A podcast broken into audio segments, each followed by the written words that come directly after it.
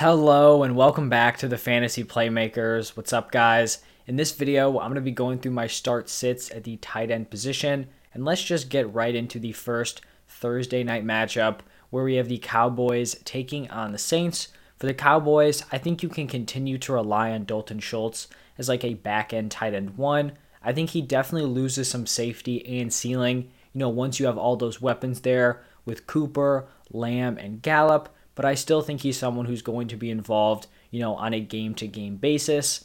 For the Saints, there's just nothing going on here at the tight end position. With Adam Trautman out, I still just do not trust Juwan Johnson. So I'm just going to be sitting any of those Saints tight ends. Moving on to the Sunday games, the Giants take on the Dolphins. For the Giants, you know, you really can't trust any of these tight ends.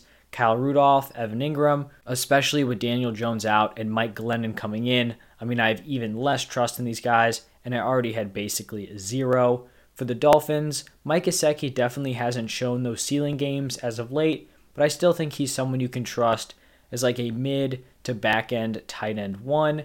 Then in this Colts Texans game, just nothing going on here at the tight end position that I'm interested in. Jack Doyle is coming off of a really nice game against the Bucks.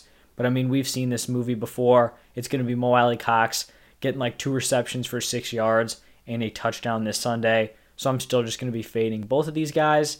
For the Texans, it looks like Brevin Jordan's the number one tight end there. I still just can't trust any Texans weapons not named Brandin Cooks. Moving on to the Vikings Lions game, I'm going to be sitting at Tyler Conklin. He was someone who had a nice run of being like a fringe start every single week. The last two games, he just has not been as involved in the offense, so he's going to be a sit.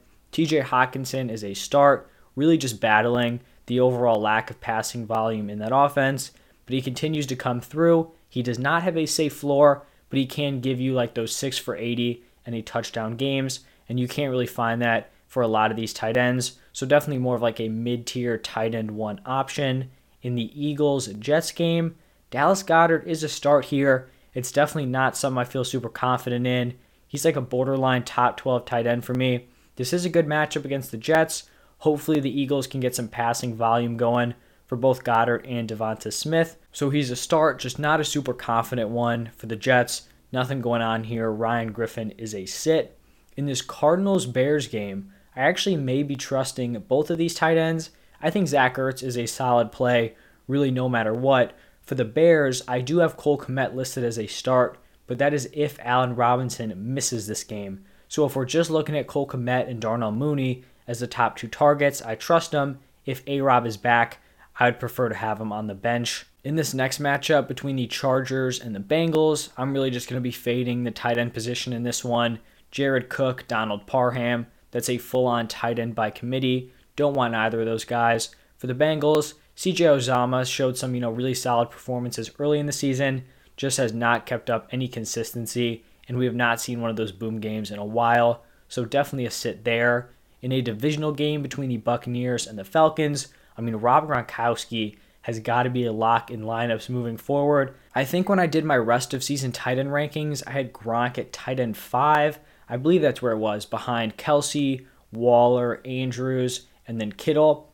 I honestly think you can make an argument for him ahead of Kittle at this point. He's an integral part of this offense. He looks healthy, and so he's a locked in start. For the Falcons, Kyle Pitts has definitely been very, very disappointing, and it's not really his fault. You know, I wasn't a huge fan of him coming into the season just because, you know, the whole history with rookie tight ends. It's not great. He showed some flashes early in the season, but now with Calvin Ridley out dealing with his mental health, I mean, defenses can just lock in on Kyle Pitts because there's really not much going on there in that offense, you know, besides Cordarrelle Patterson. So he's a start, but honestly, at this point in the season, he's more of like a back end tight end one in this Jaguars Rams matchup.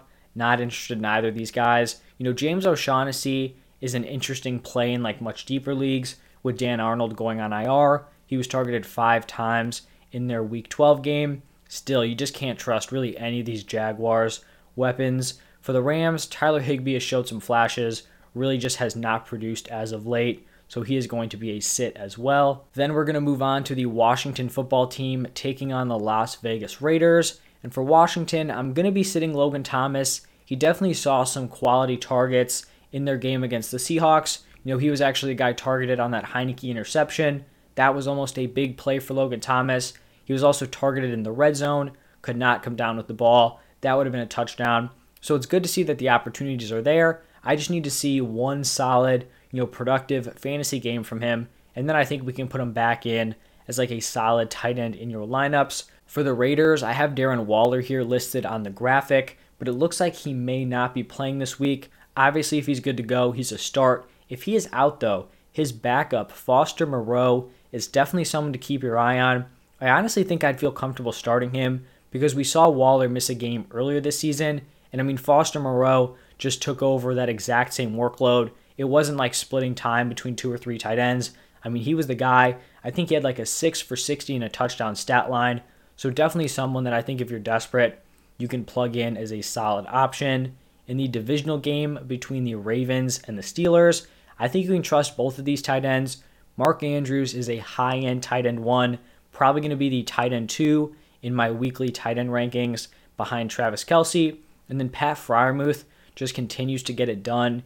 He's a very, very solid red zone threat and still sees some volume on top of that. So great to see from Freiermuth, and he is going to be a start in the 49ers Seahawks game. You're going to continue starting George Kittle. He's going to have some of these games where he's just not super involved. They're going to be super focused on the run. He's going to be used as a blocker. It's unfortunate, but those games are going to happen. But you're also going to see the games where he's like 6 for 60 and a touchdown, and that's why you keep him in your lineups. For the Seahawks, Gerald Everett's kind of become a fringe guy, and it's impressive because he's been putting up numbers, you know, really when the team has been performing terribly. So if they can start to click some things together, he's definitely established himself as probably like the number three target on this team. So just something to keep an eye on. But right now, with how poorly that overall offense is playing, I just don't think you can trust them. And now we've got the Sunday night game between the Broncos and the Chiefs. And this one may come as a surprise, but I'm actually going to be sitting Noah Fant.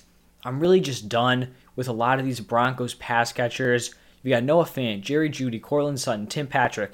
They all need the ball. And I'm sorry, but Teddy Bridgewater is just not going to be that guy. None of these players have any ceilings. You know, if one of these guys has a good game, you know, 80, 100 yards, you're basically taking up almost 50% of the passing volume. So really all these players are just unable to coexist as like solid fantasy options when they're all together in this offense. And that just leads me to not trust Noah Fant moving forward. For the Chiefs, no brainer, Travis Kelce, tight end one. And then the final game of the week, Patriots Bills.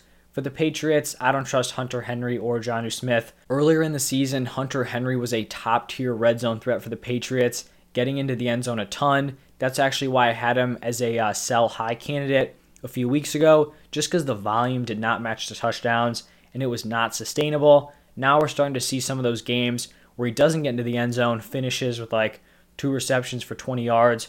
We're going to see those games, so I don't trust either of these tight ends. For the Bills, Dawson Knox continues to be involved, and I think he's a solid tight end start this week. And that is going to wrap it up for this video. If you enjoyed the content, do me a huge favor, hit that like button. If you are not subscribed, you want to see more content like this, please just hit that subscribe button. It helps me out a ton. Thank you guys so much for stopping by. If you want to see more start sit videos, I have my running backs, wide receivers, and quarterback videos already posted. So if you haven't seen them, go check it out. But thank you guys so much for stopping by, and I'll see you in the next one.